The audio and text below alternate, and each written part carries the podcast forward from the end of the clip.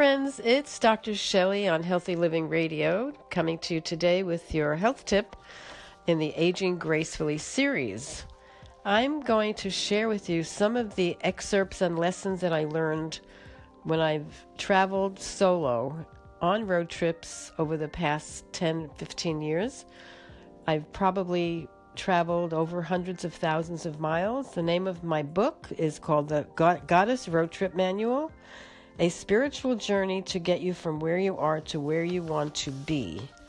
I use these road trip experiences to learn more about myself, to break free of any self imposed limitations, to build my self worth, to build my self esteem, self reliance, and self confidence. Because I did something that was out of the ordinary for who I am, like drive hundreds of thousands of miles alone. I've never done that before. I was terrified of doing it. It was a huge challenge, and I was determined to go from the beginning to the end and learn some great things about myself and life and people. Now, when we do something out of the ordinary for who we are, we change a routine, we do something that we're afraid of, we are becoming more than who you were yesterday.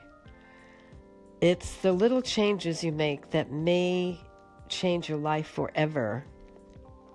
It could be changing your hair color or your hairstyle, trying foods that you've never eaten before, driving on a highway for the first time, going to a movie or restaurant alone. And there are so many different things that you can do to reinvent yourself. That's what I call myself. I'm somebody that's been reinventing myself ongoingly. I'll be 79 June of 2018, and I'm still choosing to, to break through any self imposed limitations that I become aware of.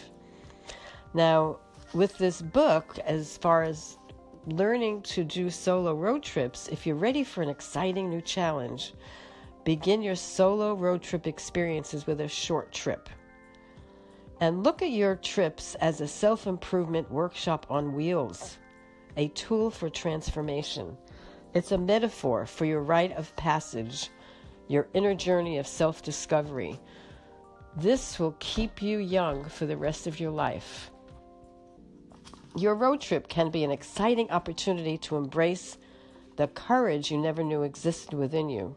I know that when I was doing this traveling, I faced many challenges. Like, for example, I had a blowout in one of my trips, and my first reaction was to cry because I didn't know what to do. I was in a different state, I didn't know anybody.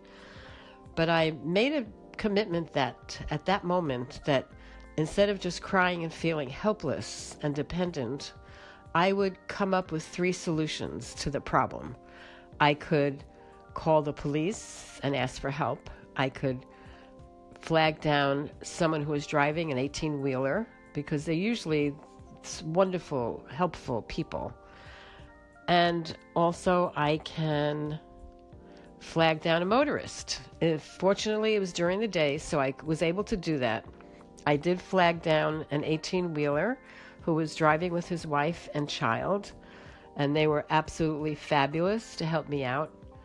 And then while we were fixing my flat tire and putting on my little donut, I, a police officer pulled up and helped us as well. So, so I learned that I don't have to cry, that I don't have to feel helpless. I can come up with three solutions to any problem. So, why do I suggest that you do a solo road trip? Because it is a tool for transformation. It's a self improvement workshop on wheels, as I said earlier. It's a spiritual adventure to explore your body, your mind, your heart, your soul, and to expand your world. You have the opportunity to learn something so new about yourself and other people every day on every trip, as there are new challenges to confront each time. So, I'm going to read an excerpt from one of the chapters for you, and then hopefully you'll be interested in purchasing a copy of the book, you can buy it on Amazon as an ebook. You could buy it on Barnes and Nobles as on use it on a Kindle. So anyway, so let me look and see. The first lesson that I had in my book is trust your intuition.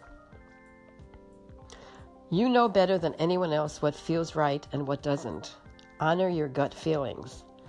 Locate your solar plexus. That's where your gut feelings lie. That's below your chest in the stomach area.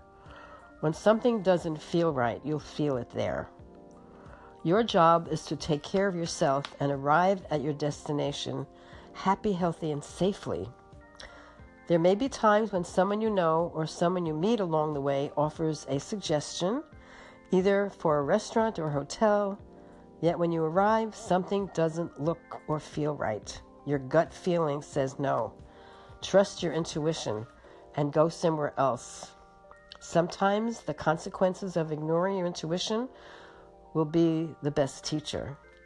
How did I learn this lesson? One of my first road trips cross country, again by myself in my car. I didn't know how important it was for me to arrange for a hotel in advance. I picked up a discount travel booklet that we see very often in Denny's, restaurants like that and drove up to a cheap hotel right off the interstate. The location of the hotel and the type of guests staying there didn't feel right to me, yet I ignored my intuition and stayed the night anyway.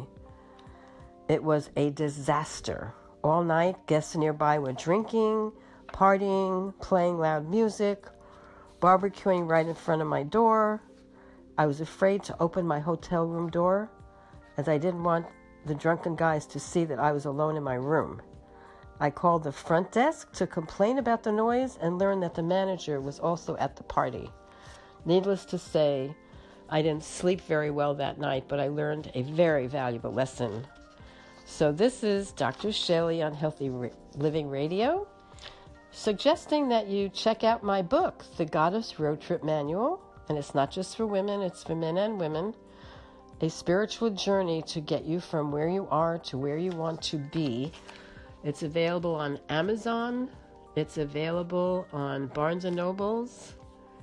And if you'd like to stay in touch with us, you can also go to Facebook, Dr. Shelley on Healthy Living. And I look forward to next time. Take care and start planning your next road trip.